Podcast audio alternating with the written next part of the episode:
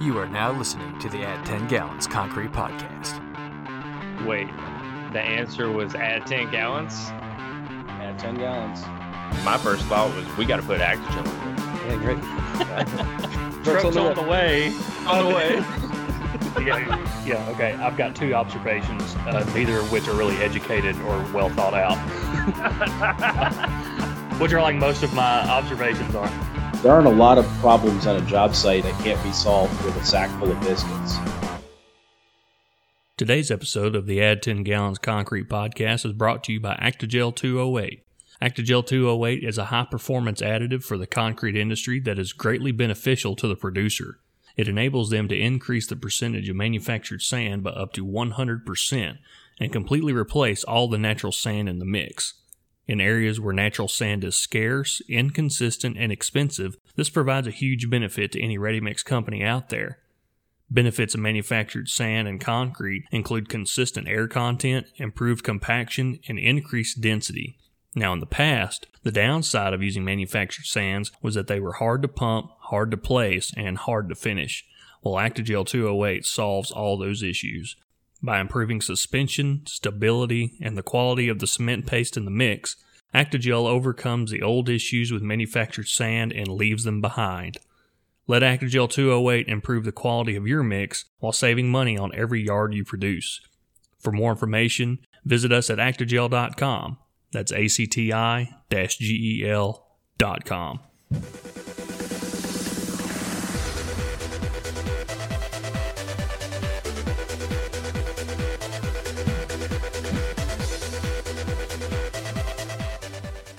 And with that, we welcome you into the Add 10 Gallons Concrete podcast. And in case you're not an avid college football fan, uh, you, you wouldn't realize the significance of that. The last time we talked to you, uh, Joey Bell was on cloud nine because his Tennessee Volunteers uh, upset the Alabama Crimson Tide, and he had his day. The sun was shining directly on his face, and and Paul took a shellacking. Well, uh, since then they they spent like four whole days at number one and uh, which is you know which is more than none for sure, but it's not that that much either. And then uh, they got absolutely demolished by the uh, the Gamecocks of South Carolina. So uh, Sandstorm is is their version of Rocky Top. So it's only fair, you know. On the good days, Joey hears Rocky Top. On the bad days, he hears a very popular but very old. What would you call it? Who cares what we call it? We call it victory. EDM victory song? for the victory for the Gamecocks. Victory for college football. Uh, you can't have the Vols on top for too long. You know, it actually reminds me of how Mississippi State was on top for like one week also. So I'm getting a lot of Mississippi State vibes. You know, Hendon Hooker is the next Dak Prescott, No, don't say that. and uh, you know that makes me feel good inside. You know, congratulations Vols on your terrible defeat. Yep, true Vols fashion. We we were technically we were number one for an entire week because uh, the new poll didn't come out until the following Tuesday. So we were number one for a week. Um, and So then, that's yeah, something a volunteers fan would say. No, what's what's terrible about, about these fans here is like no one talked more crap about other teams while also talking horribly about themselves and their own team. They're like, "Yeah, screw y'all, we're the best," and then like five seconds later, they're like, "Oh, this is gonna come crashing down. Oh, we're just so screwed." And then and then when it does, so then when they would win, they were like, they felt justified on one end, and then when they lose, they're like, "Yeah, we told you." Like, what are you talking about? Like, you can't you can't have both sides of it all the time. yeah, I don't know who those Vols fans are that was talking smack. Those are obviously new to the game and haven't been around and been around the last twenty years or so. Because I did not boast to anybody because. Uh, yeah, I expected anything to come crumbling down at any moment in time, and that and that moment in time actually came this past Saturday, and uh, it's liable to continue. I mean, Vandy's still liable to beat us. I don't, I don't count on anybody ever since Or- Georgia State beat us a few years ago. Quarterback's hurt, Yeah, right? ACL. Hooker's out. Yikes. Got Uncle Rico in there now, throwing footballs off in the stands. Oh man, But the Hogs took care of business. Arkansas Razorbacks came out, did what They they, needed to do. they did. They did. They uh, they beat Ole Miss in, in a stunning upset, which is always good because I mean Arkansas will do that, man. They'll lose to Liberty, who- which is also a good team. Don't get me wrong, but not like a SEC team. And uh, and then they'll come off and, and rattle off an upset, or I mean they almost upset LSU a week before that. So let's They let's- should have. Yeah, let's be real. They could have had two really big wins, but you know, they're bowl eligible. They'll go to a bowl, and as my boy Sam Pittman I likes like to some old say, cold beer. I think I'm gonna have one. I'm gonna have me a cold beer with Sam Pittman. Yeah, he sounds like a pretty pretty solid dude. I And wish he was my uncle. the uh, the Alabama Crimson Tide won a game 34 to nothing that was probably the worst way you could ever win 34 to nothing. I mean it was I've never seen a team look that badly and somehow you come out with like a final score that you're like, "Oh, okay. Well, we dominated." No, we didn't dominate at all. We got incredibly lucky that that team kept going for it like 5 yards from the end zone instead of kicking field goals. The referees, this is the first time you'll ever hear me admit this. The referees were actually on the Bama side this time. like we were we were holding their players in the end zone so they couldn't catch touchdowns and they were just like, "Ah, it's incomplete." You see, you see what happens, Joey Bell? The Alabama fans get a couple multi-loss seasons, and all of a sudden, a little humility falls upon their shoulders. It's funny how that works. I, th- I think uh, I think the Georgia fans are worse, or at least they have been for the past year. I mean, they Yeah. they win one natty since color TV, and all of a sudden they a dynasty. Yep. Can we talk for a minute about Vanderbilt's quote unquote storming the field and still getting fined a quarter million dollars? Yeah, they, Did they, y'all see they- that? They No. they didn't storm anything. They walked out onto the field in a single file line, like all twelve of them.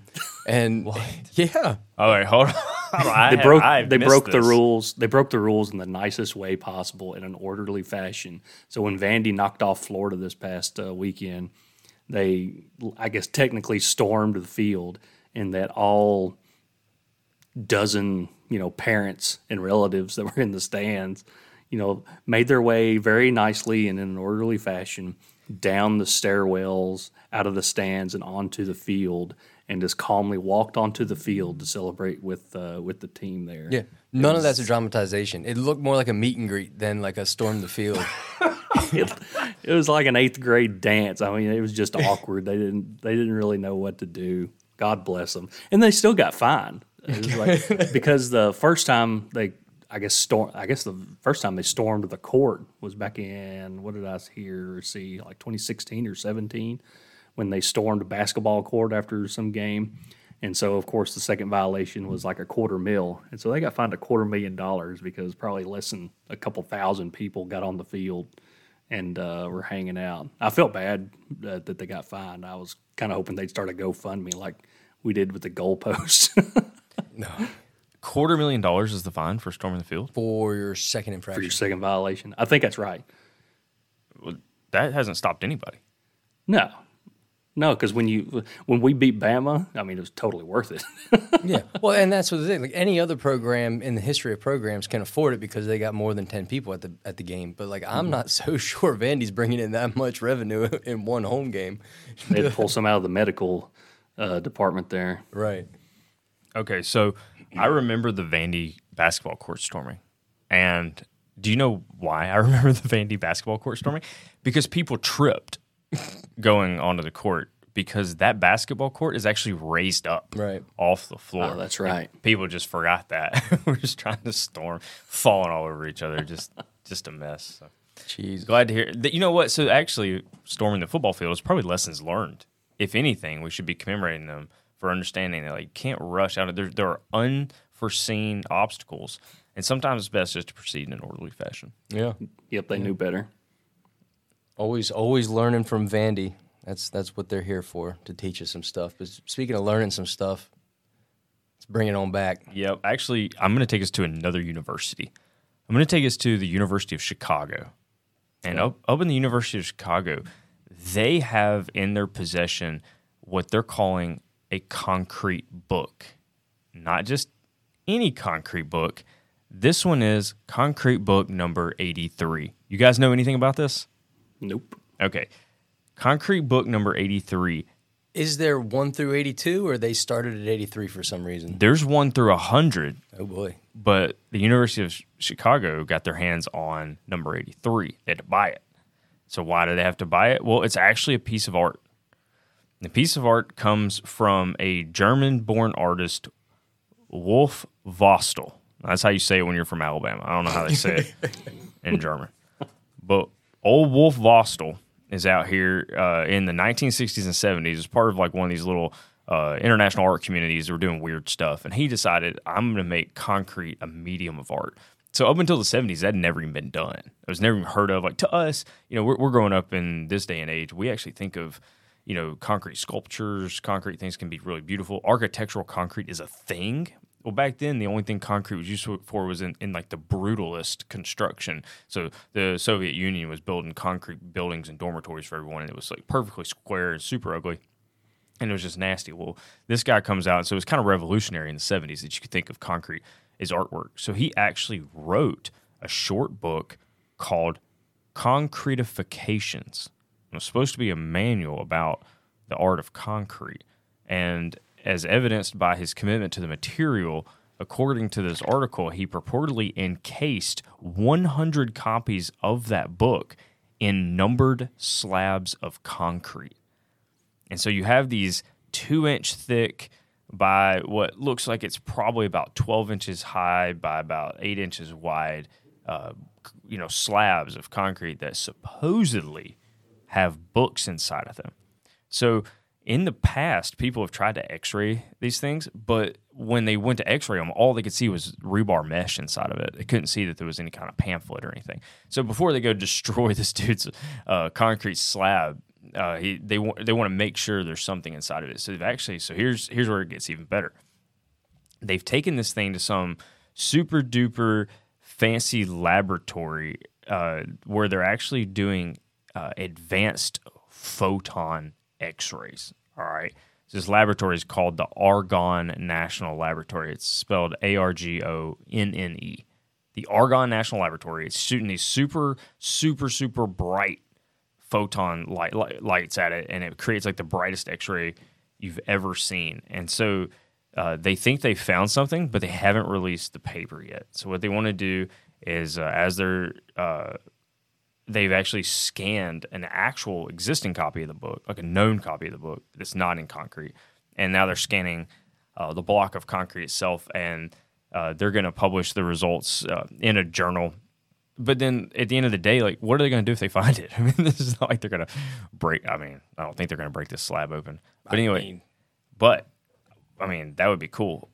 But what would be hilarious to me is if the artist like told everybody he encased this book is you know these books into concrete, and he never really did. He just poured a bunch of concrete slabs and sold them to everybody, and Oh, the ultimate troll. the ultimate troll. I mean, that's, I mean, that's what a cool kid would do. But Yeah, no, that that's well, because I guess the the question can go in either direction, right? So, like, if there is a book of value in there, and that's pretty much the value of the whole piece, which is quote unquote art, are you supposed to destroy the art for information and knowledge? Like, is there a is there a, a deeper meaning there somewhere, or is, like to your point, is it the ultimate troll where I'm going to tell everybody that there's something really valuable in here, and they're going to go through all this trouble and realize that there there ain't nothing in there of value? yeah, it reminds me of there was an artist Banksy is who I'm thinking of. Banksy is a famous a famous artist and he had a piece recently sell at a New York City art gallery uh, for two for 25.4 million dollars, right? And when this painting sold, something something in the frame itself like triggered and the the painting itself like fell down through the bottom of the picture frame and it shredded. He shredded his own art. upon upon sale of the painting, it shredded itself within within the framework that it was sitting in, that it was being displayed in, and and the uh, the name of the painting was "Love Is in the Bin." sold for twenty five point four million dollars, and then after it sold, it shredded itself. Oh my god! How does Wow. how does the guy selling that not check the frame? Like, how do you not look at? It? You just thought it was like the most hefty frame of all time, and because it, there must have been a shredder in there. Yeah, I, Man, link is link is in the description of this uh, of this podcast here. It's a New York. It'll it'll send you to a New York Post article. We'll uh, we'll attach it there for everyone Yeah, to go and look at it. It's pretty cool, actually. I mean, I mean, hey, if there's people out there that want to spend millions of dollars on artwork, which is essentially like it's worth what someone's willing to pay for it, it's an arbitrary number, really. So Mm-hmm. hey, man, if you got that much money, if you got fu money, go ahead and buy a shredded up piece of artwork. I I tell you what though. Speaking of art, I don't know if people can hear a difference today on this podcast, but we're coming at you with an upgraded studio. Son, we are next level over here. I got me a Rodecaster Pro 2 soundboard. I got I got preloaded sounds. I can mix audio on the fly. I got man. I'm over here like a DJ, just turning knobs slightly, looking cool as heck doing it. We got these new fancy. I saw you turning me down over there. We got these. Uh, we got these new fancy mics, and uh, we, we play one of our new buttons. Here I am hyping you up, but that's just rat poison, right? It's like taking poison, like rat poison. so, so we got Nick Saban on the podcast now for as long as we want him. Yes, sir. So you can't hype people up too much. We got to bring them back down there. And before, like for our sandstorm intro, I would have to go in and like I would either have to play it on my phone into the microphone like a cob, or uh, preload it into the show post edit. But now I just push a little button and it's right there for the world to hear. Joe, you should have seen Josh. He's hooking all this stuff up, right? And he's getting his, uh, you know, getting his buttons situated and everything. And he's and and he starts laughing to himself. And he looked at me and he apologized. Sorry about that. And I was like, sorry for what? He goes, I don't know. These buttons, they just they just had me feeling some kind of way. I was like, I was like Josh, that's called happiness. You're feeling happiness.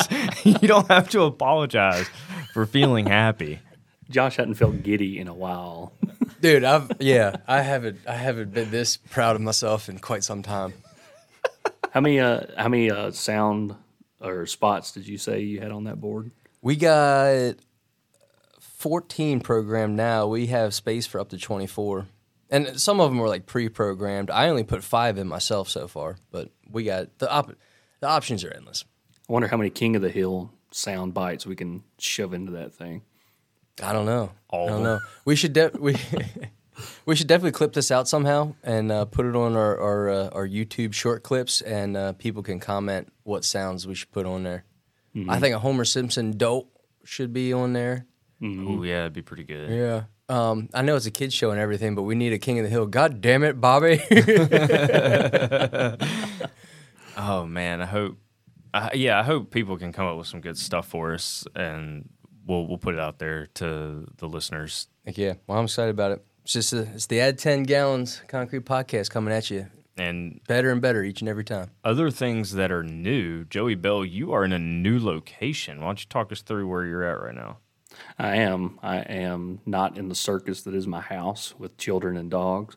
I am now, or right now, currently, just for I guess for this episode anyway, in the new concrete industry management building here at MTSU. Um, John and Sally were kind enough to let me borrow an office, you know, to come in here and record. It's uh, it's about an hour away from my house, but it uh, it was just a nice, quiet place with good internet, and it was a fantastic place to record. They've got a few empty offices around here, and uh, didn't mind me borrowing one for a day. I wanted so badly for you to hit like a round of applause button on the soundboard. so, round of applause. Let's add that one. Yeah. Make a note. Yeah, the uh, actually, I don't know if we talked about it on the show about the ribbon cutting event. I don't think we have. We, we had that month. weird dry spell of, because we were all so busy. I think Yeah, that's it, when they- it was during that five week period where we didn't put out an episode, unfortunately. Um, Mm-hmm. But there, you just posted that little thing on LinkedIn where you basically locked yourselves out on the roof, hangover style. Yeah, that's right. So let- let's go, start from the beginning of the day, though. So the beginning of the day, you drove over for the ribbon cutting. You, walk us through uh, the new building, everything, t- the whole day, including your hangover moment. Yeah, so uh, the the department sent out an invite to all, I guess, all the alumni or any alumni that they had contact info for, and whoever else um, to come to the ribbon cutting ceremony of this new building that they built here on campus. And that was mid October, and uh, there were I don't know, I think there were a couple hundred people here at least for that ribbon cutting event. And they had a couple different speakers. Uh, the dean of the university, Sidney McPhee, uh, he was here. He uh, he spoke for a little while. John Huddleston, the uh, CIM director. Yeah, John's good people. I would, I mean, I, I remember when I was at MTSU, I had a research grant to do a, a novel concrete mixture, and I was a junior, and I, I really didn't know anything. You know, everything we knew was really booked. So I was in that lab every day, at like seven thirty in the morning, and the only reason that project even got completed was because John Huddleston was dragging me through it. You know, I was showing up, and the forms would be built, and I was like, oh, where'd these forms come from? He's like, well, I stayed up all night building these forms for you. I'm like, oh, that was very nice of you. What, what else are we gonna do? And he's like, well, this design isn't gonna work. You need to, you need to change it. I was like, oh, okay. Yeah, I remember those days. You know, I remember John the same way. You know, being in the lab, and if there's any, I don't think there's anybody more deserving of the uh, the title of the new CIM director than John. He has literally worked this place from the ground up, and uh, he's doing an excellent job. Uh, but yeah, he he spoke at the at the ceremony. The uh, the School of Concrete and Construction Management director, uh, Dr. Kelly Strong, he mentioned that this was pretty interesting to me. I didn't know there was this many alumni. We have 1,800 combined MTSU concrete industry management and commercial construction management alumni. 1,100 of those are CIM, 600 are uh, commercial construction management. I thought that was pretty cool. I didn't know we had that many. Seems like a bunch in the last 20 years. Uh, let's see, who else do we have here? Uh, Chris Davenport, uh, who was uh, the he was part of the first graduating class of CIM back in 2000. Jesse Boone, who we we've had here on the show, she's the president of the CIM patrons. She spoke for a bit. Of course, Dr. Brown was there. Um, a lot of familiar faces, a lot of people we know here on the podcast. Will Banks was there. Alec Yancey, uh, Natalie Martin, just the I, I guess the usual suspects that you see at a lot of these CIM events uh, here around Tennessee. Sounds like a who's who of the Add 10 Gallons Concrete Podcast guest list. That's I'm right. hearing. That's right. We we poached that guest list for sure. Wow. Go Up. Yeah, I was there repping our uh, Add 10 and Actigel uh, swag too. So Yeah, that's well. They knew it was us when they were like, somebody got locked out on a roof. Oh, it has to be the Add Ten guys for sure. Yeah, quick story. So I think it was it was before the ribbon cutting, or maybe it was bef- I forget before or after the actual like ribbon cutting. Uh, we were kind of it was myself, Kendall Kitchen, who was a fraternity brother of uh, Paul and I, and Alec, and there was another guy. Honestly, I forget his name, so I apologize if he's actually listening. But we were just roaming around, just kind of looking at the building and looking at all the labs, and uh, these labs are so awesome. Just Wait, big- labs plural? Yes, like Oh. they have. Let me see if I can pull it up here. Yeah, please do. I, I didn't mean to interrupt your story, but No, no, that's totally fine. Yeah, the new building is 54,000 square feet, gigantic, huge building. Uh, costs about $40 million. Some of the stuff that's in here is a 200 seat lecture hall. It's a big hall uh, here in the new CIM building. About four, I think there's four basic materials and building labs. So, four full size concrete labs essentially, and a cement lab, you know, mortar lab, uh, a couple different things here on the first floor uh, a dedicated mechanical, electrical, plumbing, or uh, MEP classroom, a covered amphitheater, so you could have like outside demonstrations uh, with seating in all kinds of weather, two computer labs, virtual design and construction lab that could uh, you know do any kind of construction simulation, as well as an augmented virtual reality lab. And it, this uh, this article that I'm pulling some of this info out of here kind of describes the CIM program a little bit and uh, what people can expect, you know, when you graduate from here. And, and I thought it was interesting. It's something, I guess, it's something we kind of thought about, but never, I never really thought about that much. But students graduating from CIM average about sixty thousand dollars in starting salary, and there's pretty much a one hundred percent placement rate. So if you're looking for a degree that you're pretty much guaranteed to get a job and make very good money for a, you know, what, 21 year old kid, you know, fresh out of school, man, this is the place to be. And we talk about it on the podcast. You don't have to go to college. You know, don't ever think that you have to go to college. But I would say if you have, if you want to go to college, this would be the place to go, and this will be degree the degree to get. Joey, I, I don't know. I was thinking about this earlier um, because I knew we were going to talk a little bit about the the new building, and I didn't know if you do you have like a a favorite like moment or a favorite memory from your time uh, at school and like actually in the program because most of the time we're talking about college, we're talking about the dumb stuff we did. Uh, do you have like a favorite moment like from the program itself? Uh, just trying to think. You know, there's a, just a couple a couple instances that kind of stick out. Uh, I guess one of the first ones was when I first met Dr. Brown. Uh, when she was she was basically assigned as my um, uh, what was the title? People just helped you out with your transcript and everything else. Advi- advisor, I guess. Yeah. Um, and it was actually when I switched to concrete from recording industry management.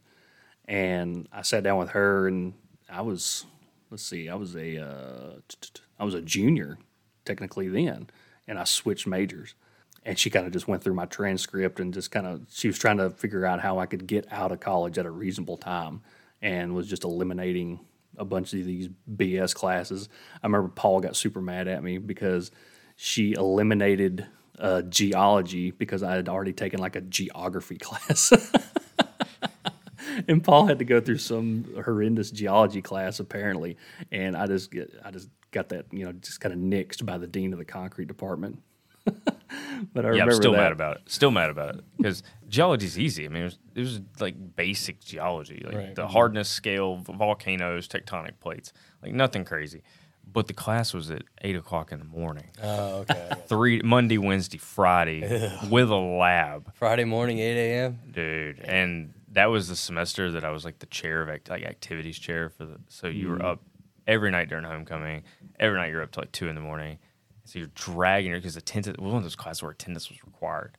So mm-hmm. you're dragging yourself to this class, and so it was like on the fourth floor of the oldest building on campus. So there's no elevator. Fourth floor walk up. It's hot. You get in there. It's a gigantic, it's a 90 seat room, not stadium seating. So 90 seats flat. Mm.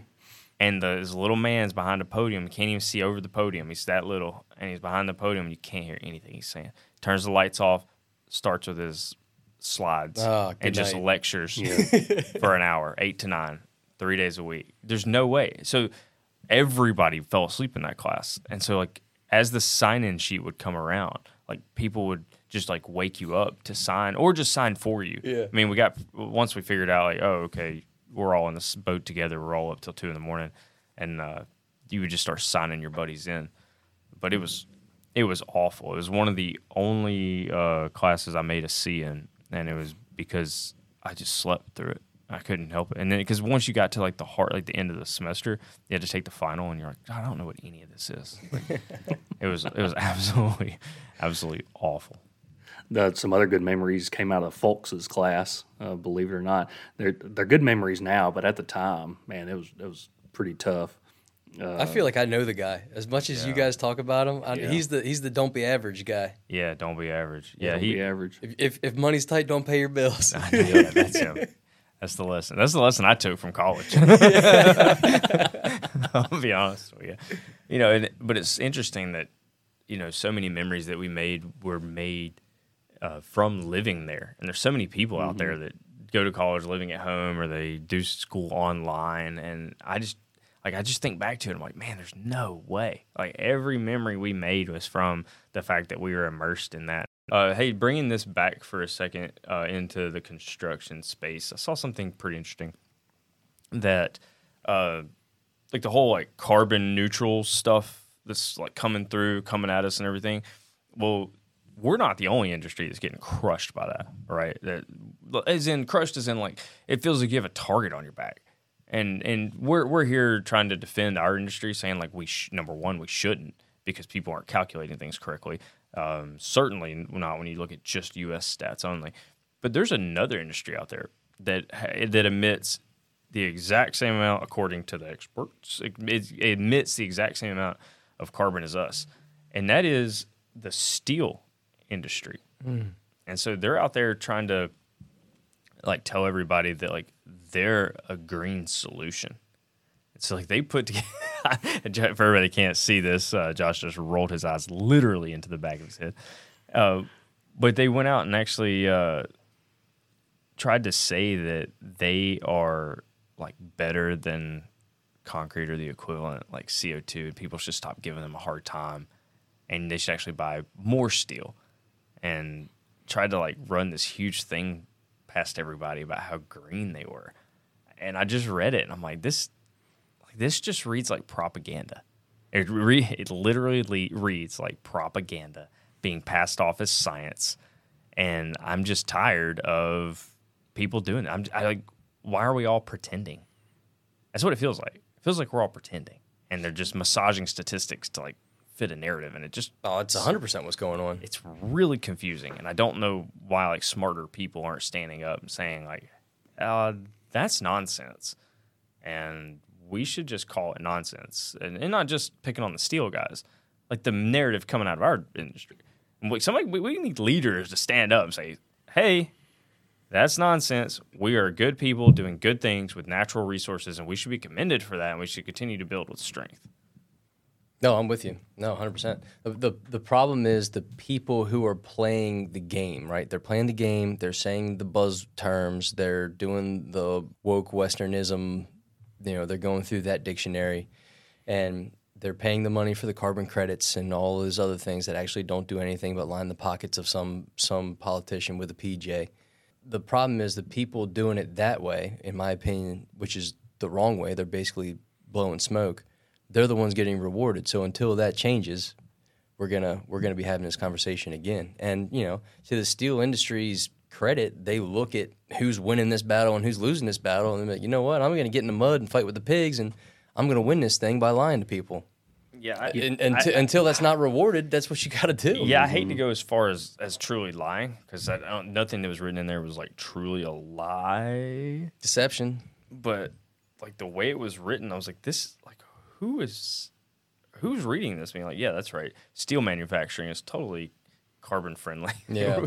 What we- and we had that one thing we read this weekend where they're like, oh no, this this is going to be totally carbon neutral. And it's like, oh, how'd they do that? The Pac-12 championship game is going to be carbon neutral. that so the Pac-12. We're talking about the college football Pac-12 Conference uh, championship, conference yeah. championship game. Put out a statement bragging that it will be the first carbon neutral championship sporting event. Josh, you want to tell the people? Because the presenting sponsor bought enough carbon credits to offset the carbon that's being emitted from the event, which is also probably a BS arbitrary number, but they bought enough carbon credits, and I'm saying that in air quotes, that now all of a sudden there's there's it's carbon neutral because they paid enough money to somebody. That doesn't. It literally doesn't make any sense to me. I know it's it's Like I don't. I literally don't understand like how that works at all. Yeah, Like, I- that's what we're up against here. I mean, we have all these people in the concrete and cement industry going through all this trouble and all this money for studies and and you know examining carbon sinks and how we can do things better and more efficiently. And you're spending all this money. Meanwhile, some old boy that wants to that wants to sponsor uh, a football championship game pays money to some industry or organization, and then all of a sudden, bang, they're in the clear. That ties we're- into what we were talking about with the steel industry. They're like, oh, well, we're just going to come out with this total BS study and put rose colored glasses on it. And you guys are going to be like, oh, look at the steel industry. It's not as bad as we thought. yeah, our backs up against the wall uh, in so many places. Like even when I was just kind of looking for an article, maybe to talk about during our section here, uh, just Google concrete in the news and go down the news, you know, section of Google, and at least every page, if not every other page, is somebody throwing a fit because they're putting up a concrete plant somewhere, just a concrete plant Yeah. uh, and their fears are you know dust and noise pollution, and they they pulled all kinds of terms you know out of wherever. Uh, but it's just stuff like that. I mean, there's people are grasping at straws trying to prevent some of this stuff from happening. Yeah. So my question was, where does that money go? So you pay for your carbon credit, which now lets you pretend that what you just did was green. But where does that money go? Do you know where it goes? Okay. Well, I looked it up. So what it means is the money that you pay, you are funding other businesses that are doing like these green initiatives that are supposedly going to actually cut carbon out of the out of the uh, out of the atmosphere, out of the world, or, or change the way things are done, or whatever. So the carbon credits are essentially funding a marketplace of ideas, Right. so that people can actually carry out work that's real. Right. So when so when you go to propose a plan for a green initiative project and you get funding for that, that's where the funding for that green initiative project comes from. Is some other guys buying carbon credits? It could be. It could. The carbon credits, though, are like usually managed through an exchange. So I'm not sure who the lender is, though. Right. Like who's the person that's accepting and then, uh, like lending them back out or selling them, reselling them, and just it's just so so weird. It's weird that like we all not we all, but somebody has agreed that this is a system that is okay. Like, Yeah. oh yeah, that's that's totally totally normal world that we're living in. And uh, I got one more thing for you, Josh, before we get out of here. I found an article. Paul, Just- Paul's new thing for every current event section is like, I'm, I'm gonna find the article that pushes every button Josh has to see how mad I can get him. It's my favorite part of this podcast now. Yeah, we're just coming off midterm elections too, so I'm on high alert No, right now. we're not. Okay, so we don't talk politics here, but I am going to talk about the government for a second. You're going to love. Okay, You're going to. way to talk out of both sides of your mouth there, Paul. No, no, no, no, no, no, no. This is like bureaucracy, not uh, not policy. Okay. Okay. No, no. There's no red or blue here. This is just totally, uh, totally just crap here. you're gonna you're gonna love this. All right. So, the fiscal audit for 2020 for the Pentagon Oh Jesus! has been failed. What do you mean failed? They failed their audit. Well, that's the problem. So, so And- what? and the problem the accounting problems inside of the pentagon just looking at the year 2020 they said it's going to take another seven years to actually fix the systemic accounting problems that exist inside the pentagon quote the process of getting to a clean opinion for federal agencies it can take a long time so the Pentagon has nearly three trillion dollars worth of assets I'm that surprised. It's, I'm surprised it's not more. that people can't properly account for. Oh, well, no, no, no, no. The that- stuff that's been misplaced is 3.2. no, no. oh man. Um, here, here's the incredible part. So they ran an audit. It wasn't like Who's they? I'm about to tell you. 1,400 auditors, government auditors paid for by us, Sure. tested the systems on west weapon systems, military personnel, property around the world in 100 site visits, 530 virtual visits, and sampling processes. It resulted in 24 standalone audits that comprised the total audit that was failed. The fees, the government, the tax money that we paid, this is worse than the paying to kill the rats in New York City that we talked about in the last podcast. Mm-hmm. And this, the fees that we as taxpayers, it was 203 million dollars we paid to find out that the Pentagon doesn't know where their money's going. And do you want to know my favorite piece of this article? When do you think the very first time anyone decided to financially audit our Pentagon was? I'll tell you. I know the answer to this. 2018 was the very first time anybody ever thought we should check their books and mm-hmm. see where that money, that three trillion dollars mm-hmm. is going. 2018, the Yeah. first time ever, and they failed that one. They failed the one in 2019. They failed the one in 2020, and they said we're not going to have this fixed till 2027. It's unacceptable, man. It's unacceptable. And if there's a shred of accountability that existed at all within our entire government system, especially our defense program, if there was a, a little small shred of accountability, uh, that that that's not acceptable. Like who in the heck has the audacity to come out and say like we've misplaced over two trillion dollars worth of taxpayers' money, and uh, it, it's going to take us seven years to figure it out, Seven years. and they won't, and they won't. Spoiler alert: nothing's going to come of this. Nobody's going to be held accountable. Everyone's going to keep their job. If anything, more tax money is going to be wasted to come up with more questions that there's no answers to. All right, man. Well, let's get this on the rails here. Um, what the uh, the glorious part about our new equipment is that our audio comes in super clean and super smooth, but it wasn't always like that. So, uh, due to that, this fantastic interview that we have for you guys with Dr. Tyler Ley from the Oklahoma State University. Um, he talks about all the great things that he's doing down there with Paul and Joey, but I couldn't be present because my microphone wasn't working. No, no, my microphone wasn't working. Yeah, I But- couldn't get your microphone to work. That's what the problem was. So I said, "Here, use mine. I'm out of here."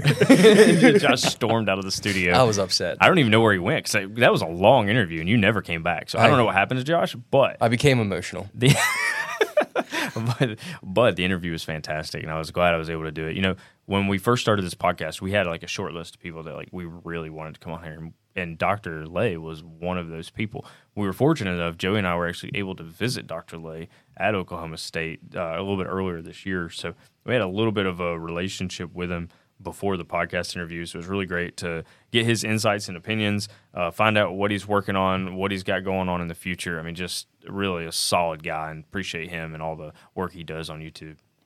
Awesome. Awesome. Yeah. So without any further ado, we're going to get right into it for you guys. This is Dr. Tyler Ley.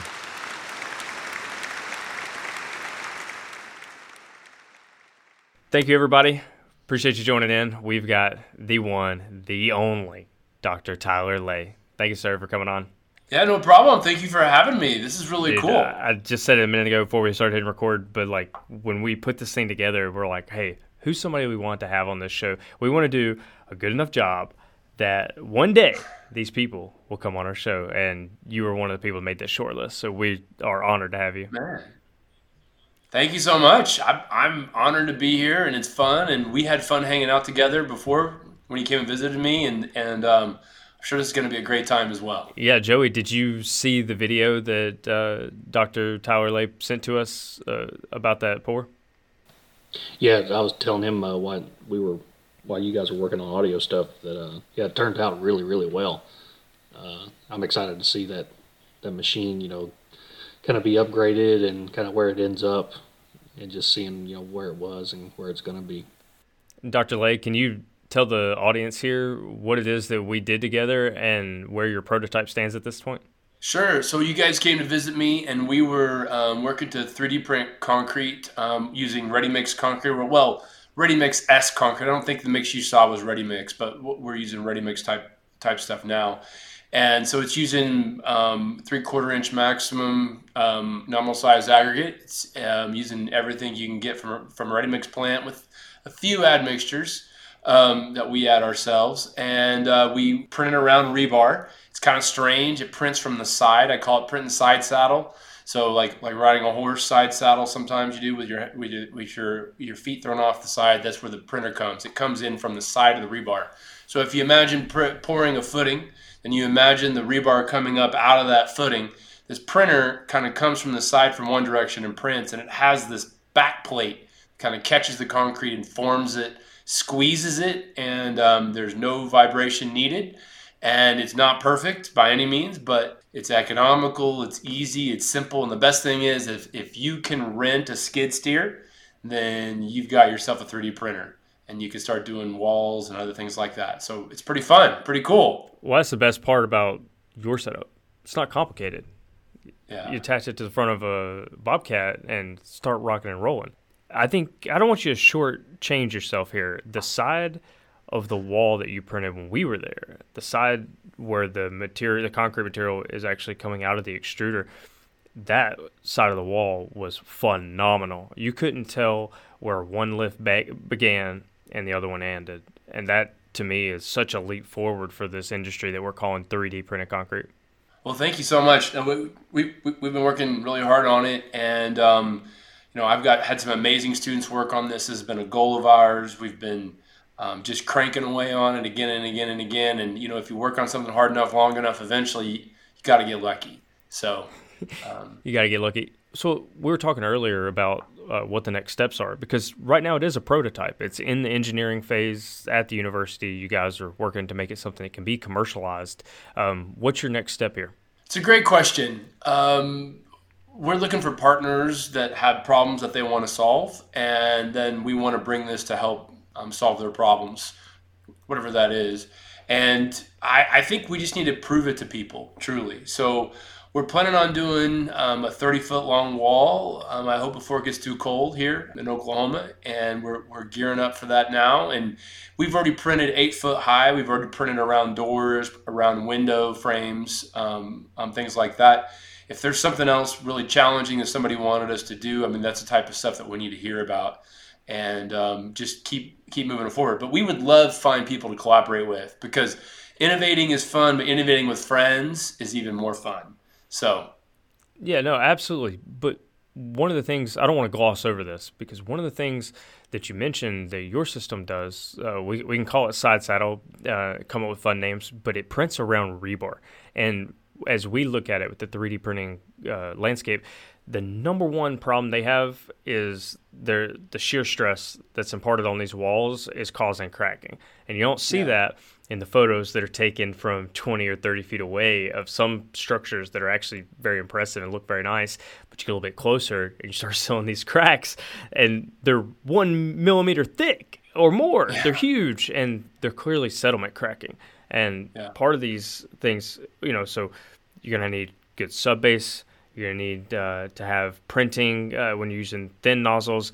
Uh, the consistency of the product is very, very difficult c- to control, and then the reinforcement inside of there. Uh, these are all challenges that nobody's quite solved. And when we saw your setup going around, uh, you know, heavily reinforced wall, not heavily, but well reinforced wall, uh, that was probably the most impressive aspect of what we saw. Thank you so much. No, I, I think if you don't, you got to meet, te- you got to introduce a new technology in a way that can do what people are doing today and then do something better. And I think if you're not printing around rebar or if you're not including rebar in your system, then I think you're, um, I don't know, missing out. And I think that the people that use something like, they kind of use the mortar as a form, um, 3D printed mortar as a form that then they come back and fill in with rebar and, and, and actual poured concrete that's a lot of extra steps. You know what I mean? There, that's a lot of. Um, I'm just not sure it's it's economical. I'm just not sure it's it's practical. And and our goal was to find something that meets the building codes today. That that you you could look at it and you wouldn't even necessarily know it was a 3D printed wall. That's our goal. We're not to the point where we can make um, you know super clean finish. I mean, there's always a little bit of problems, a little bit here here and there with the finish, but but that can be cleaned up with a human easily. A human can come after the machine and touch up anything that's not um, you know you know perfecto. But that's I guess that that's another benefit of this system is that it's it's flexible and it can do lots of different things. And if there's any mistakes, you can just fix it right you know then and there. So yeah, I'm, I'm glad you like it. I'm glad you're impressed with it. We've worked extremely hard on it, and um, you know, I, there's a video. May, I hope you'll include it or make it easy for people to find. You know, I should probably I'll, I'll make a link to it. If you just look at tylerley.com forward slash um, um, 3D print, I'll I'll make sure that, that that that takes it to the video that's out there right now. And I- I'll, I'll make a YouTube video about this. I'm, I'm a little behind, but I did release one today. So, and I, I've got a bunch more coming out. So watch for a full fledged video where I explain, you know, the ins and outs of, of this system and how it works and what it's all about. Yeah, one thing I really liked about uh, your setup is that you know the conventional 3D concrete that we always refer to. It always seemed like so out there that you almost literally had to have a PhD to run anything involved with the project. And I don't want to say that you've dumbed it down or you know downplay anything that you've done, but you you've said it before. You simplified it. Uh, you know, using ready mix materials, using equipment that can be ran by anyone that can operate, you know, a bobcat or a skid steer, and I think that's huge. And I think that is going to speed up the process in which it gets adopted by the industry instead of your giant, you know, spider robot, you know, that's uh, that's laying mortar down all over all over this job site. I think you've done a phenomenal job in streamlining that process to the to actual field work. Oh, thank you guys so much. And I, I know um, it can be better, and I know it can be tweaked and you know improved. But I really appreciate you saying that. And, and again, that's the goal. We want to um, we want to make 3D printing easy for people to do, and we, we want want to make it everywhere using um, simple equipment that, that anyone can adopt and and move ahead. Not not super expensive stuff. And uh, so yeah, like I said before, if you can rent a skid steer, then uh, you can you can start to 3D print stuff. And uh, but yeah, but there's all kinds of stuff we're doing now to um, control it to make it more sophisticated, but it doesn't have to be, you know, but to where where we can automate the controls of of the system. We can right now drive our skid steer from a, a phone, which is cool, and and we're automating the the controls to make it even better and uh, make it e- so you could input a 3D model and then print from there. But we're not. That's not happening yet. That's not. That's not where we're at. We're just trying to get out there where any human can drive this thing and move it around and, and print and, and do you know awesome stuff with it. So Well, I love that you're admitting that it's not perfectly done yet. You know, a lot of the people that are out there talking about what they've done. They they act like they've solved all the world's problem, and then you go out there and see it, and you're like, wait a minute. you know, you've got several unanswered questions here, uh, but you're not doing that. And one of the questions we had when we were there, and I'm wondering if any progress has been made on this, is at some point you're going to have to take these walls and you're going to have to have abutments. They're going to meet each other. And Yep. if you're doing four walls of a house, that last wall is going to be pretty tough with the way it's set up. Uh, how do you think you're going to meet that challenge? That's a good question. Um, so the way the way we print now is we set up a header to begin the wall, and you print up against the header to get started, and then at the end of the wall you would have another header that you would um, print up against to finish against. So the only formwork you would need would be at the very beginning and at the very end. You wouldn't need any other formwork, you know, between that that last wall you may have to do like a leave out where you have to pour something in place. Um, like the the last corner you may have to pour something in place. We actually may get creative in, in how we do that with where we, where we make that a wall or we make that or i'm sorry make that a, a door or make that an opening or add something else there. There's there's a lot of ways you can get around problems like that. So if you can 3d print 98% of all the walls with all the windows and doors in it you can live with doing a little bit of something that you drop in like maybe you drop in a precast member maybe you you know conventionally form and pour that that last you know bit in place. There, there's a bunch of different ways to do it. And we're just focusing on printing really good walls right now. Straight clean tall walls that work out well. And then we'll we'll we'll start working on some of these other things. We we can do curved. That's not a problem with our system so you could do some kind of radius on the end there, but that'd look kind of funny, I think. So we'll see. I, I don't like I said, there's there's stuff that we still have to figure out, but um, I think it's a it's a step ahead. No, I appreciate that answer. And uh, you know, as we're thinking about these systems going forward, uh, try and paint the picture a little better for the audience because the majority of this audience is audio only, and then we've got a few hundred followers on LinkedIn that see our clips that we post. But for the audio only guys, uh, Joey, do you describe this when we're looking at it similar to like if if someone made a slip form paver that you were able to attach to a bobcat that was the closest thing we could come uh, come up with do you do you have better joey i think joey described it pretty well after we left Yeah, if I had to compare it, it would be slip form, like a curb. It was almost like uh, it was almost like you were stacking curb. You know, it was a similar kind of mix. It seemed like the method in which it was placed uh, was very similar to curb. Now, if you would attach uh, Dr. Ley's, you know, uh, attachment to, you know, curb something like a curb machine, I think it, it would almost mirror that. Yeah, you know, I, I think it is like a slip former um, in a way. And it, it right now we're placing in about eight inch high lifts and eight inch wide lifts, but we we can do we can vary the width and we can vary the height. I don't think we can do any less than about four in the width, and I think um, we could do eight inch wide and um, 16 inch high right now.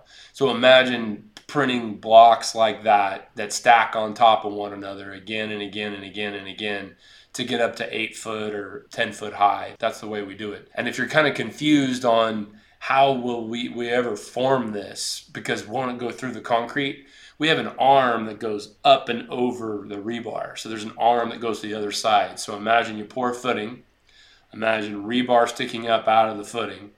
Imagine this printer that's coming along that's hooked onto the bobcat that's got a one end that spit, spits out from one side and the arm goes over and catches it on the other side and then they they drive forward and so you might say like oh well you can only do it like one story high right because your arm can only go so high well there's no reason it has to be an arm we could do two different machines that are that are synced to one another so as they as they drive along they one would one would um, put the material out and one would actually catch it and so if I was ever going to want to go really high, like three or four stories high, that that'd be the way to do it. You know, a SkyTrak on one side and um, something like our, you know, I don't know, printer um, on the other side. But you could do it with a crane.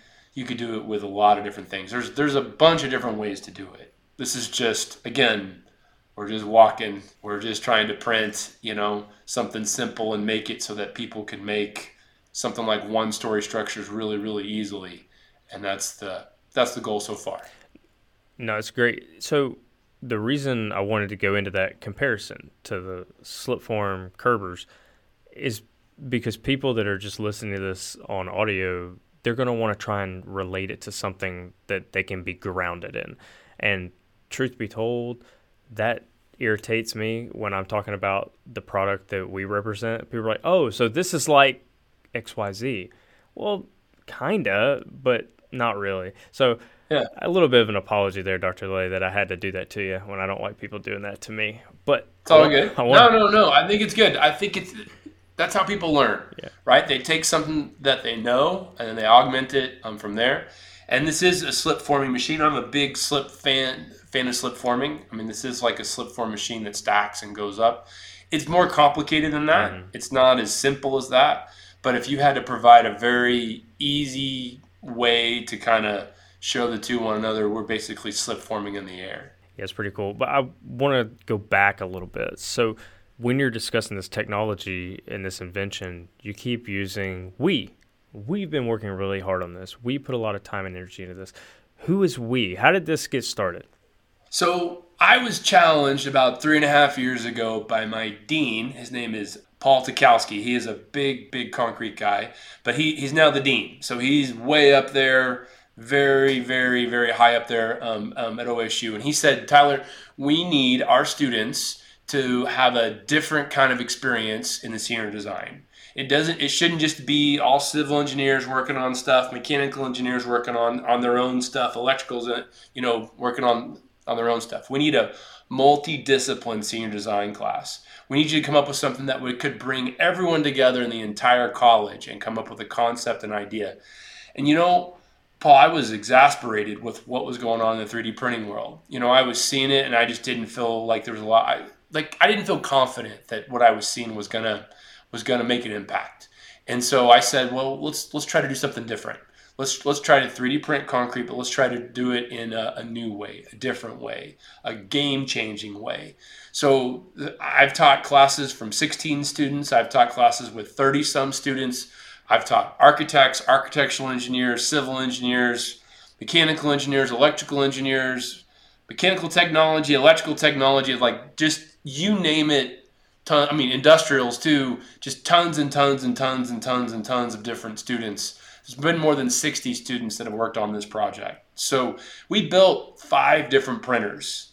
Four of them didn't work very well, but this one does. Okay, so we've automated cranes. We've automated um, pumps. Like I have my own pump in, in my lab. We've we built normal normal gantry printers. We've done mortar mixes. We've done concrete mixes. We've done more than I think we totaled up more than 500 different trial batches of um, different concrete mixtures, and um, we tried a lot of stuff that didn't work, but we found some stuff that did, and and so um, that's that's kind of been the secret. That's kind of been the fun. So that's been a, an awesome team. I've also been co-teaching this class with a guy named Jim Beckstrom. He is awesome. Mechanical engineering background, worked in the oil industry for a long time. He has been amazing to work with um, and a lot of fun. And we've just been iterating and iterating and iterating and iterating and tweaking and tweaking and uh, finally, finally getting to somewhere good. So I have a full time PhD student that's working on it, and we're just trying to make great concrete walls right now. Man, what a PhD project to be able to be involved with. And uh, we got to meet Jim when we were out there, and Yeah, he's awesome. he was awesome. And the one thing I'll say about him in relation to this project is pride. He was so proud of the machine that those kids had built. Uh, because as much as he may be working with you, was the kids that uh, welded that thing together and put that thing together and built that and designed it. And he just had immense pride as he watched that thing print concrete.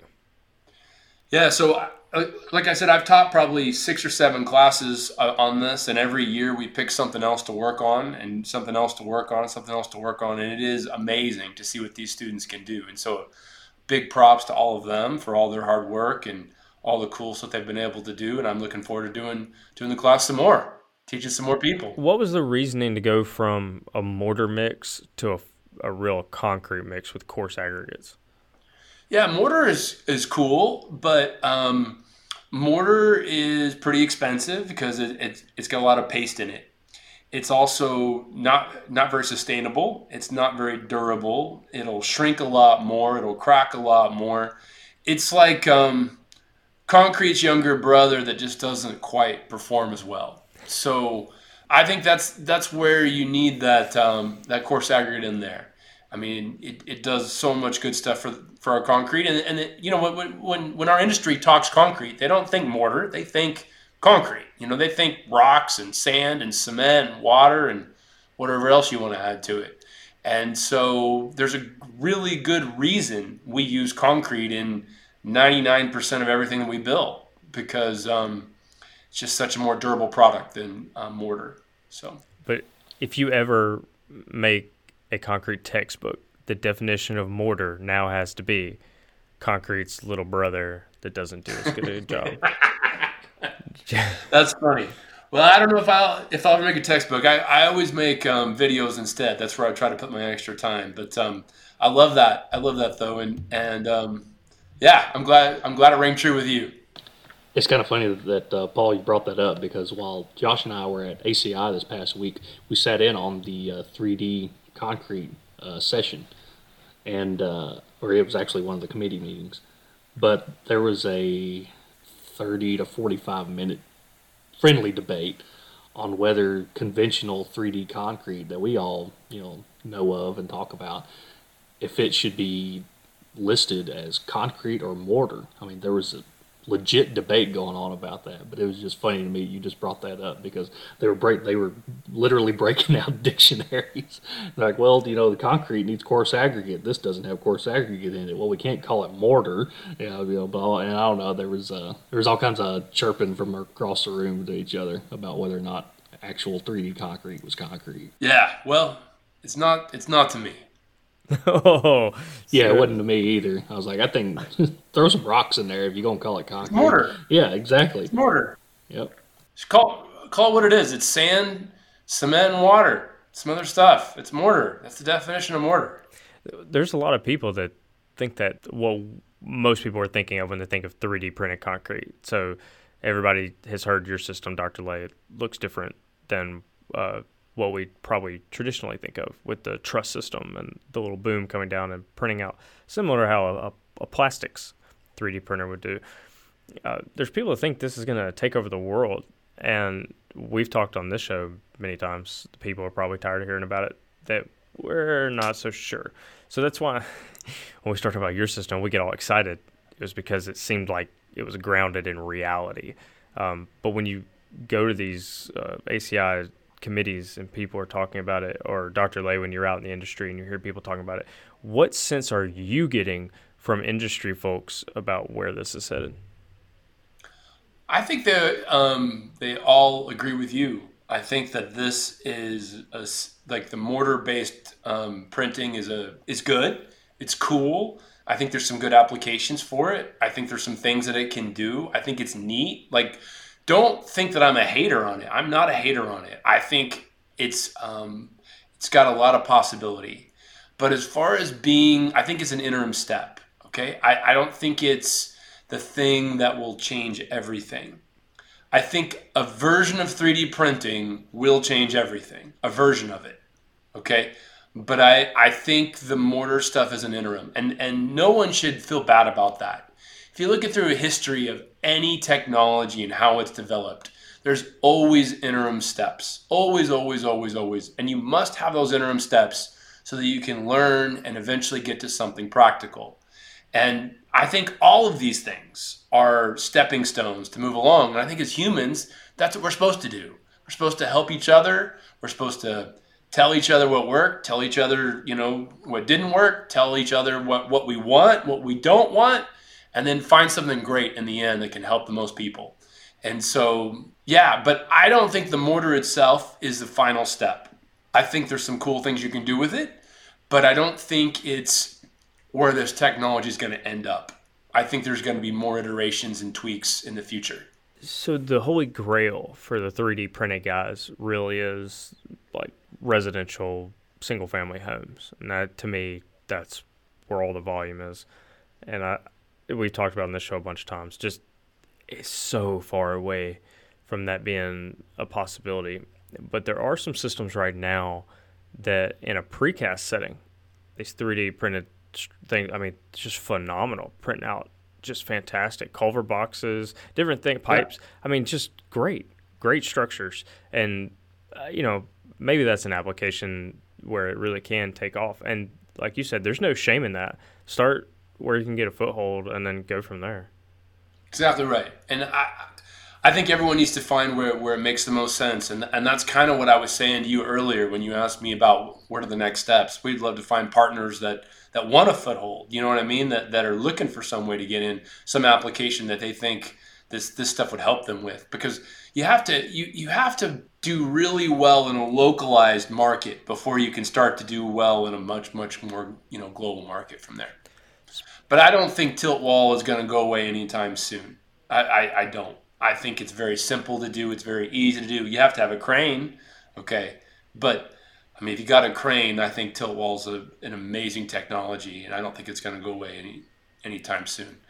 I think that um, you just have to pick your poison. You have to pick out what what problems do you want to solve. So I never thought that those uh, 3D printed guys are going to be able to compete in the warehouse space. You go to these warehouse projects. There's and you see, like I said, see the tilt wall. There's, it's almost unfathomable to think that there's something that is more economical for these guys than pouring walls on the ground and just standing them up with a crane. I mean, it's yeah. it's almost too easy when you watch them do it. Uh, yeah, no, I agree. But but you mentioned global application, and I actually want to take this interstellar. So a lot of people uh, love talking about going to Mars and building things on Mars or building structures on the moon. And one of the things they started getting excited about is 3D printed concrete. Uh, have you followed any of this research? Are you uh, are you following these stories? What are you thinking when you're reading this stuff? Um, you know, there's a lot we have to figure out. I know some of the people pretty well that are doing some of the Mars 3D printing stuff. Okay, and um, I've actually collaborated them a little bit on on trying to understand how reduced gravity affects hydration. And it's it's very um, interesting question. I think there's a lot of stuff we still need to figure out. All right, and but I think that if if we are going to colonize Mars sometime in the future, it would make a lot more sense to do it with Mars materials. You know what I mean? Some kind of materials that you you know the sand and the rock that you can dig up on Mars or get on Mars, the cement that you can produce on Mars, and um, that's where people are headed, and that's what people are going. And then using some kind of in situ machine that you could print on Mars. So I think it's headed that way. Um, I don't know when it's going to happen, um, but I think it's headed that way, and I think that when you go to a different place like Mars um, then you can you don't have to follow a lot of the, the rules that we would want to follow in our concrete industry as much. You know, you can you can bend some of those rules, and I think that may lead to some really cool innovations that people are willing to do on Mars that they're maybe they're not as willing to do, you know, in the United States.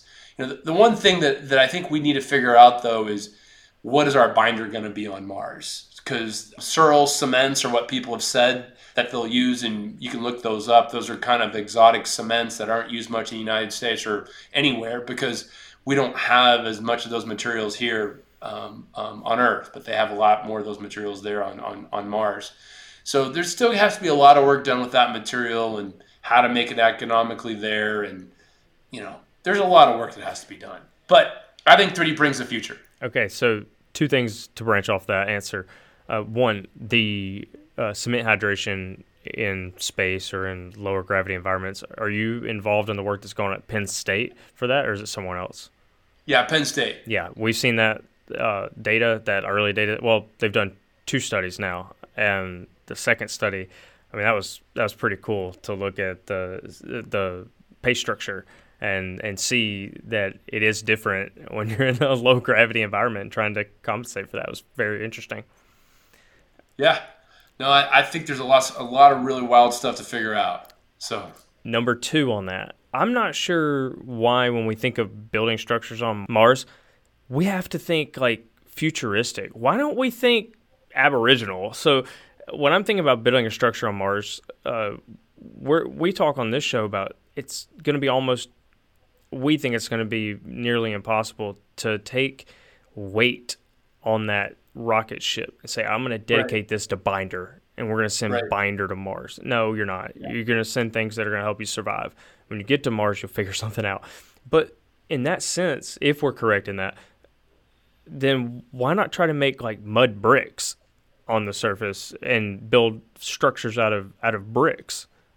You could, you could. Then, but then humans are going to have to be in their spacesuits, and they're going to have to, or their machines or whatever, are going to have to get out there and move it around. Why not do a, a pourable brick? You know, because that's kind of what concrete is: is a pourable stone, right, or pourable brick. Why not? If I'm going to have have to have a machine that's going to make the brick and place the brick and glue the bricks together, why not just pour it all together to begin with? Well, yeah, I don't know that you even have to glue the bricks together. So when I'm Maybe. um, in that material, so the other structures that people may be working in, unless they're going to be in the spaceship building uh, from inside a spaceship and building a containment system or a home or whatever from from inside the spaceship, then I would think maybe they have an inflatable dome type of situation that has some kind of shielding on it. Again, we're getting way out here, but this is what we do here. So they have the some kind of inflatable dome, and they can bring materials inside the dome to build the bricks, carry the bricks back out, build your build your wall. I don't know. I just see. I think simple. Like the more simple you're able to make the construction of this house, like then you can start getting exotic later. Like let's get some walls up. Let's. Yeah, I don't. I don't disagree. I'm not planning on going to Mars, even if they set it up up there. I'm not going to go to Mars, so pretty sure I'll die on the on the Earth. So, um, I don't know, but the future people, maybe this podcast will be helpful for them. Hey, Like like like you said, keep it. Paul said, keep it simple. I love it. I'm a big simple guy, so I like it. appreciate it. There's only a handful of people though that read that paper from Penn State, other than us. So I just wanted to have this conversation while I have the moment. Yeah, it's all good. Dr. Ley, I kind of want to go back and uh, talk about what made you start the YouTube channel. Kind of take a whole different direction here because I know the YouTube is how many of us in the industry have heard of you, and so I kind of want Yeah. to see what made you start that and uh, uh, everything to do with that. Sure. Well, there's two things. Um, I had a National Science Foundation project, and as part of that project, I, I wanted to do outreach to help kids learn about math and science.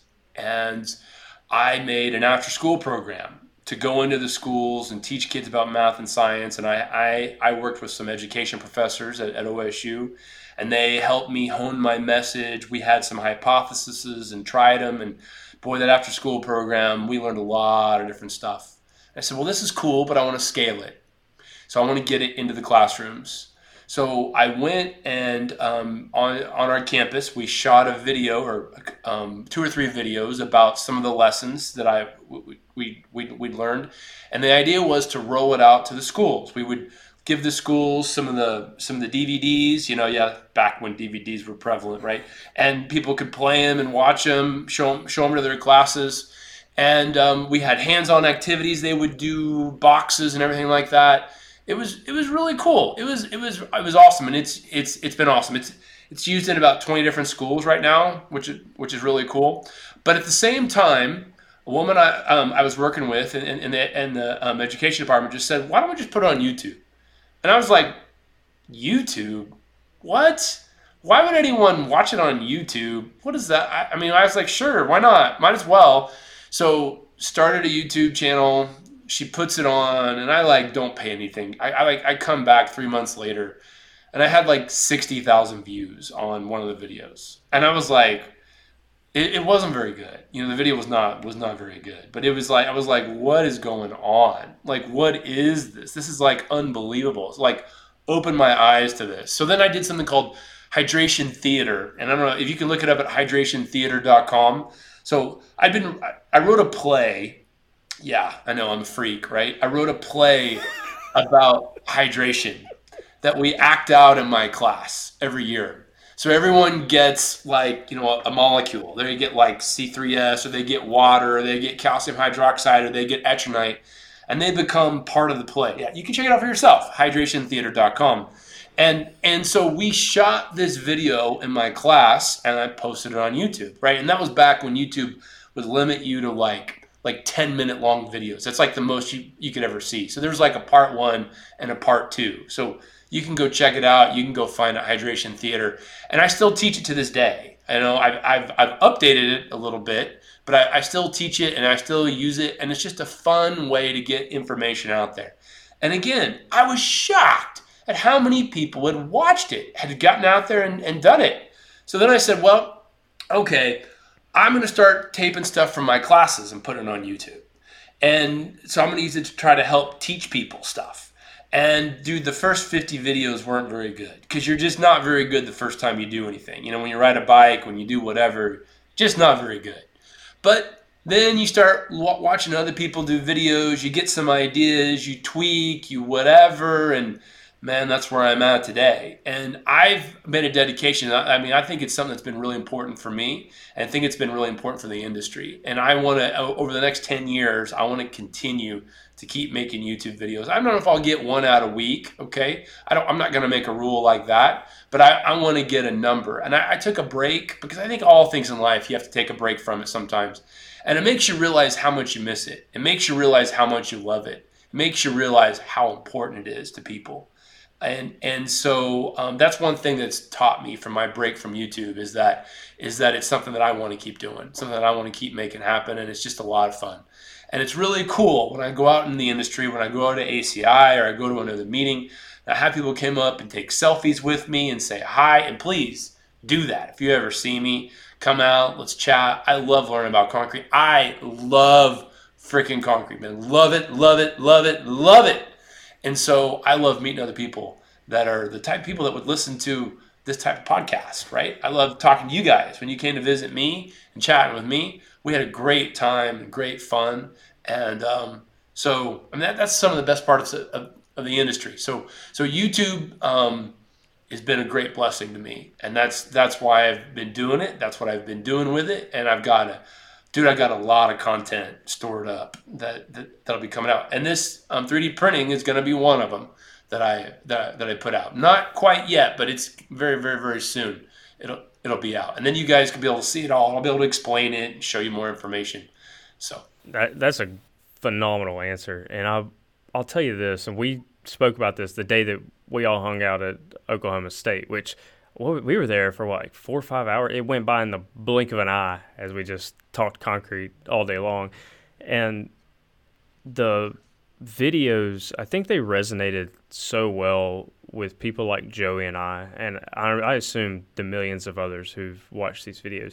They resonated because you didn't talk down to your audience. You explained things clearly, but went through the difficult math and went through how you got, you know, how did this problem set become a problem?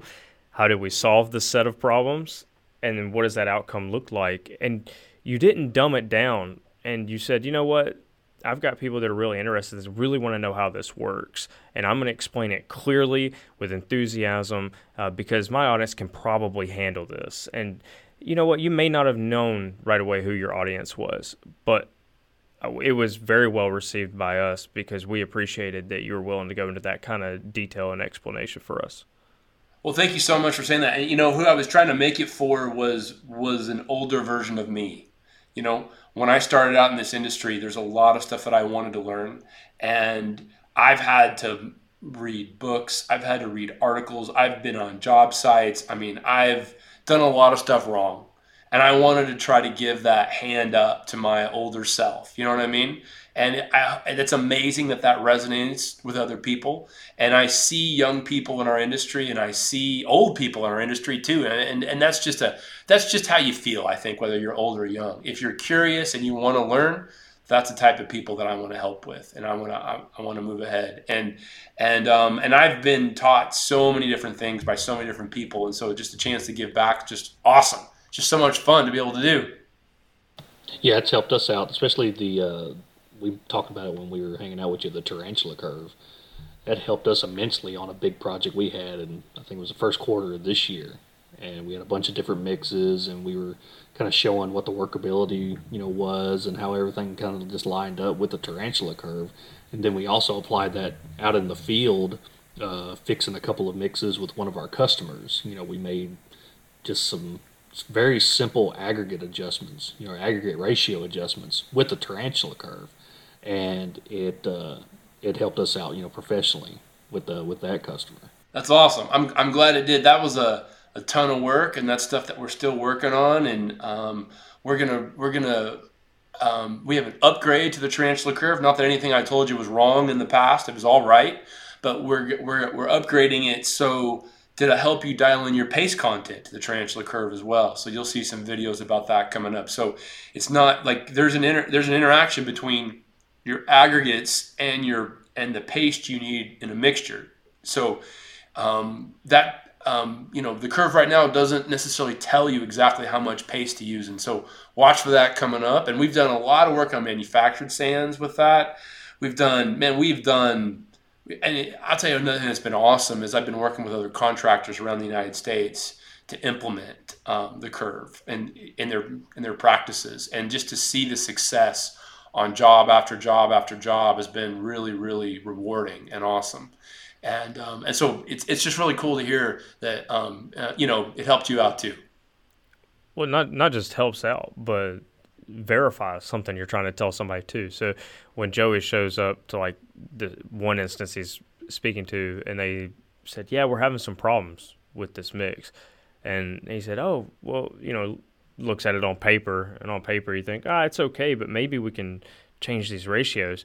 But other than experience and just having made concrete in that market for 10 years and knowing that with these specific aggregates we can probably make some changes uh, without that you know, didn't really have anything to back it up. It was just kind of gut feeling because we, hey, we've been making concrete here for 10 years in this exact market. So we kind of know that if you change this a little bit, you're what's going to happen.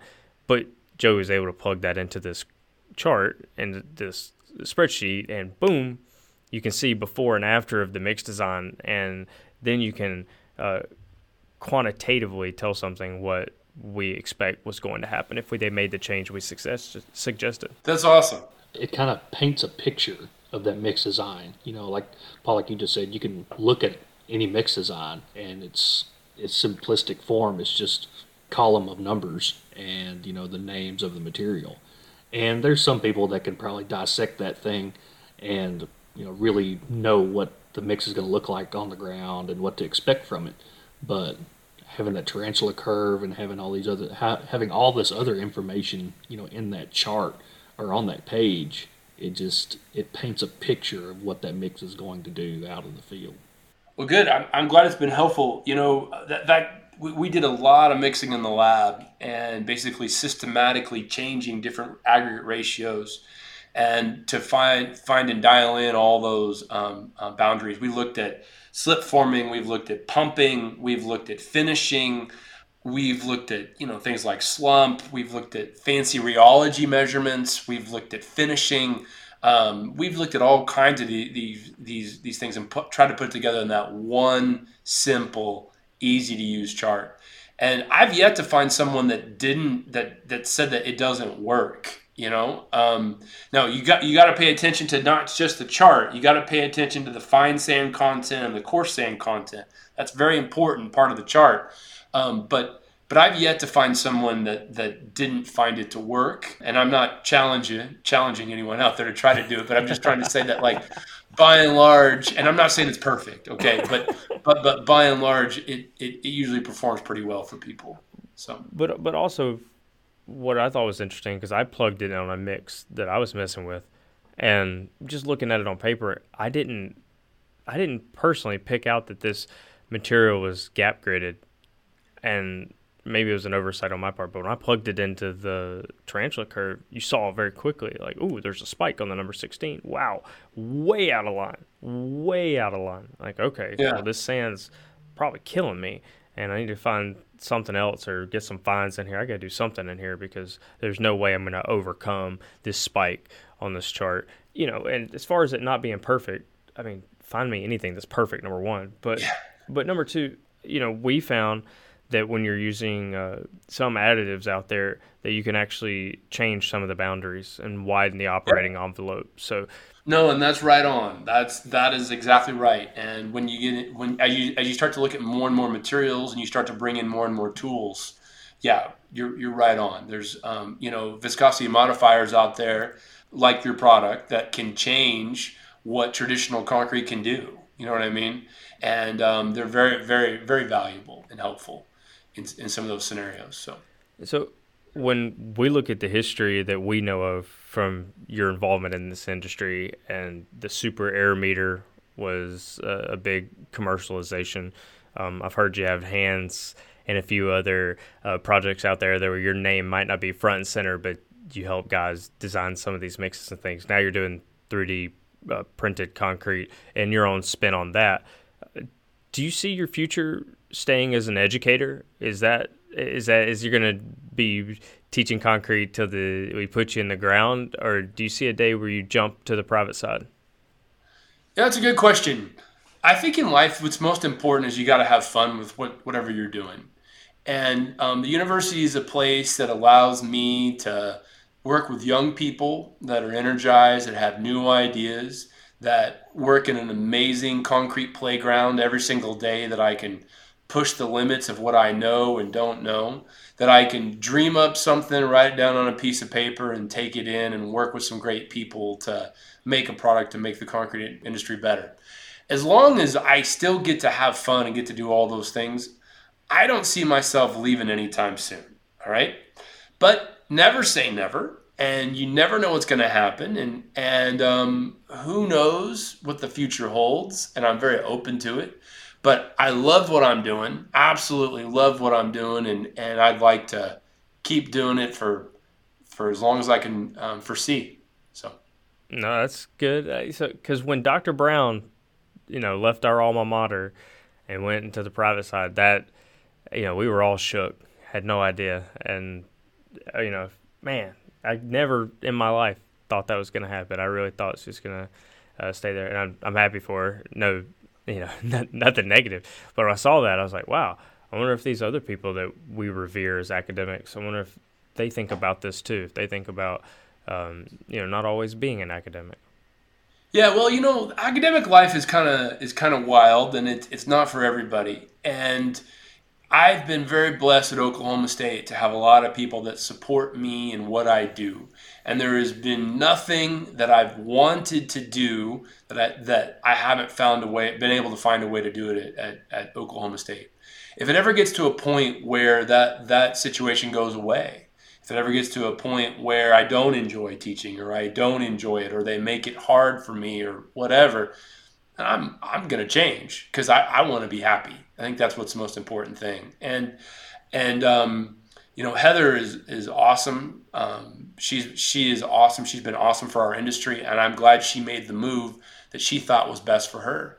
And I think other people have done the same thing. And every single time they've done it, from what I know, it's always been the right move for them.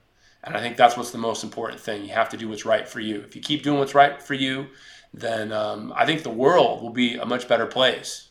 So. Absolutely. She came on here and took an hour, and half of that hour was her explaining, um, you know, how that that program at MTSU had been her life, and it was like 20 years she was there, and you, you forget it's been that long. Time goes by yeah. so quickly, you forget that's how long it was. So, with it being that long for her, it's like you know what, it does make sense to make a change and hand off the reins and let someone else take it to a new place. And it's always fun to try something new. You know what I mean? It's always fun to be able to try something new and do something different. But um, yeah, so. So, two things getting back to college life. Uh, thing number one, one of the interesting things about your YouTube audience and how how large it became so quickly. Uh, another professor that that happened to uh, was Dr. Jordan Peterson, and we're not going to take this in a political direction. I want to take it in a professional direction. And so he made some comments way back when his uh, he became uh, his notoriety became a little bit more, and he made the comment of how shocked he was at the audience that was out there for what he was talking about, and from philosophy for the people who don't know him, you know, philosophy and psychology, and so what he exclaimed there was the largest audience he could ever get was in the university and it was 300 people and 200 of that 300 didn't even want to be there and weren't really paying attention. And so at a certain point he wasn't sure how well his message was getting through and that people really wanted to hear it and all of a sudden he gets a million views on youtube. And to him that was just like the most incredible thing as a professor to think that wow all this time and energy that I spent to something that I really love and that I want to help people be better at, other people want to hear this too. And I'm wondering if you had a similar sense when you saw the 60,000 views on a, a video that you didn't think twice about. No, I, I think I think you're right on there. I think that I, I think you don't realize how many people you can reach with social media. Okay. Now I will tell you that the the depth that you reach them isn't the same as if you have them in a class every single day for an entire semester. And so I wouldn't want to give up one for the other, okay? Because I mean, 10 minute videos are a little bit long for most people to watch, and it's hard to explain much if you don't have about 10 minutes. You know, you can do it, you can do it, but it's it's just challenging, you know? And and um so I think they're both important. I think, and but you're right. If you want, if, if you if you want to talk about raw numbers, it's amazing how many people you can you can reach with YouTube, with Instagram, with Facebook, with LinkedIn, with whatever. And I think we need to use that for what it's good for. Just the quick, the light touches, the reminders to say like, hey, there is a video out here about the tarantula curve. But then if you'll notice, in that video, I've got a website linked. You know, that's got tons of reports and tons of papers and tons of free resources so that they can go deeper and deeper and deeper. Or I'll reference other videos that they can get more information and more information. And so, um, yeah, man, I think it just depends what you want to do. But I was definitely shocked at the number of people I was able to reach on YouTube as opposed to talking every day. And and and I think it's good to be able to do both because I think they both have their plus and minuses to them. And the other thing I'll say about college, the second thing I wanted to hit on is uh, usually in the news, the information that's being talked about universities and colleges is so negative. And it's about how campus life is crazy and the students are out of control and all this stuff. And I tell you what, man, it was a breath of fresh air being at Oklahoma State for that day that we were there because I didn't see any of that nonsense that you see on the news. I saw hardworking kids that knew they were a part of something that they were trying to make a difference. And they had their pedal to the metal. Now, they might not have been doing everything perfectly, but you were there as their coach and their guide. Say, hey, don't forget to grab that, and don't forget to do this, and oh, guys, let me. And you step back and you let them. Hey, they weren't perfect, but you let them learn and make a couple of minor things. But it was so nice to see hardworking young people that were like working to make a material difference in like the construction industry. It was just so much better than what you see on the nightly news, and I just really wanted to make a comment of that for everybody to know that there is a place, even if it's the only university out there, but we saw it where there was no craziness, no no, no activist protesters, just kids working hard and getting an education. I think there's more of that out there than um, uh, people realize. I think I think it on the news the the shocking things sell, right? That's what people want to promote and push and whatever. And I think, dude, I think our future is bright. I think these these kids are different, you know, but I think they care and they work hard and they're gonna do things differently than we have. But I think it's okay. I think we just got to keep all talking and working together. And dude, I am so excited about the future. I am so excited about the future with with the students that I get to work with every day. And I can't speak if they're how other schools are because I don't. I'm not in other schools, but I bet they're pretty similar to Oklahoma State, or the majority of them are. I th- at least, or at least the good ones are. So, yeah, I I do wonder though. Do you think the kids that are coming through now are smarter and you know, everybody always wants to dog the next generation. You're actually saying nice things. And in my experience, I have a young daughter, and she's way smarter than I was in when I was in first grade. She's in first grade. When I was in first grade, and I I wasn't a dumb first grader, but she's way ahead of me. But she's got all these online tools that she's been Yeah. learning stuff since she was four that she would have no clue even existed until she was like eight or nine, and she's already trying to master these things now that she's six. So I don't know if that's translating to the university level or not. No, I think it totally is. I think I think these kids have have skills and abilities that we didn't have, and I I think that um, the future is super bright, man. I, I really do. I, I I really think it's bright, and I think that they have different experiences. You know, maybe maybe they didn't build as much stuff as we did. Maybe you know, maybe, but they'll have different skills and different abilities, and and they'll they'll able to learn anything that they need. That's that's the cool thing about it. And um, so, like I said, I think the future is super bright. I think we've got some amazing, amazing kids coming through, and we just need to kind of like what I try to do is is just coach them, just like you said. Tell them what I think. You know, let them do their thing, and then if I see something that I think could be be better, let them know about that. And and but keep making them the, it about their journey and about them. You know, and I I think good things will happen. I, I really do. Yeah, I kind of forgot a couple times while we were at Oklahoma State that we were like at a class. You, you were you had a class going on right then because it was hard for me to just like not to jump in and start doing something, and then I had to step back and realize like, oh, these kids, like they have to do this. this is what they're Yeah. here for. Instead of you know, being out on for. yeah, instead of being out on the job site and you just you need something to get done, you just do it uh, and no questions Yeah. asked. Well, when you It's- grabbed the hammer and you were telling like I forget which kid, you're like, no, you got to hit this thing, and you start beating the crap out. Out of the machine, the look on that kid's face was like, "Oh my gosh!" Like, you're like, no, you're not gonna hurt this. Like, this is quarter inch thick steel. Like, like beat it, brother. That's how you learn. It's a good lesson for him. It, it was, yeah. Uh, what, what do we say? Uh, a big hammer, Joey. What do you say is the most important tool, or something like that? Oh, a BFH, a big effing hammer. It is the it's solved more problems on a job site than probably anything else in the world. That's true. That's true. That's great. I love it. Uh, Dr. Ley, did you have anything else uh, to share? Anything you want to plug before we get you out of here? No, I mean, I'll tell you. Um, if you'll just pay attention to my YouTube channel, I think you'll you'll figure out new things that are going on. You can find that at youtube.com forward slash Tyler Ley, T Y L E R L E Y. And um, I would love for you to, you know, become a subscriber and watch my videos and stay tuned. And if you ever see me out and about, feel free to reach out to me and say hi.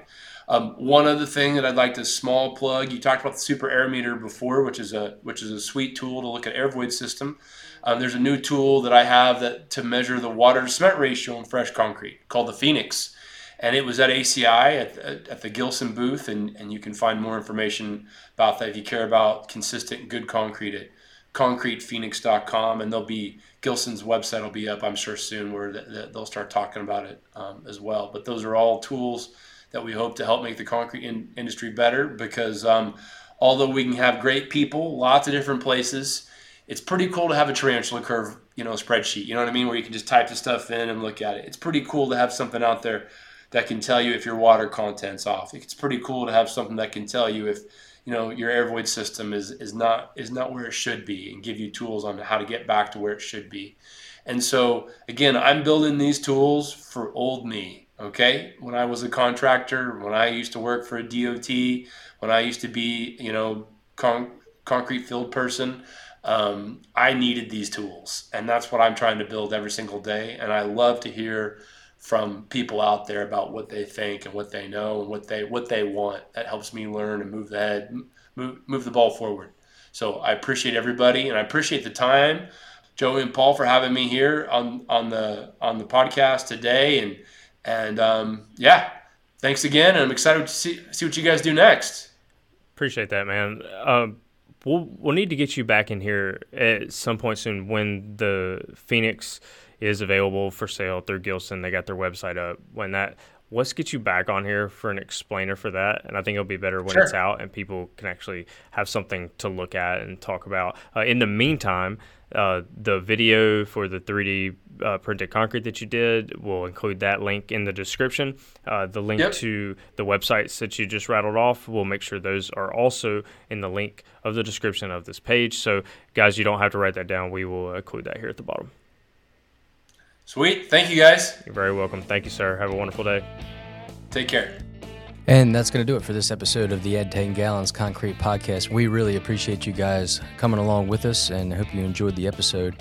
Uh, sorry I couldn't be present for the uh, interview with Dr. Ley. Uh, as you as you guys know, this is a post-edit show uh, and we had some audio difficulties during the interview. However, uh, when we went back to record the current event section that we put before the interview, uh, we did so with a brand new soundboard and brand new mic, so I hope I'm coming in crystal clear to you guys. And uh, henceforth, uh, the audio quality for this particular program will be much improved, and uh, we're very happy to say that. So feel free to follow us along here on social media. We have a YouTube, Instagram, and Facebook page. Check us out on LinkedIn as well. Check us out there for new content. We also clip out uh, certain sections of interviews and, and tease upcoming interviews as well. So a lot of good content to be found there. And uh, also, you know, engage with us on social media. If you're coming out to the World of Concrete in January or other industry trade shows, uh, make sure you drop us a line. Let us know if you're going to be there, and we'll, we'll meet up and talk with you for a little bit. Always nice to see and meet and greet uh, listeners of the show out there in the wild in common spaces. So, a big thank you to Actigel 208 for being presenting sponsor of this show. Big thanks to Tyler Ley for his time and uh, all the great things that he continues to teach us and everybody uh, through his YouTube program and everything that he does at Oklahoma State. Uh, and we hope to get him on the show again in the short term. So uh, until next time, y'all be good.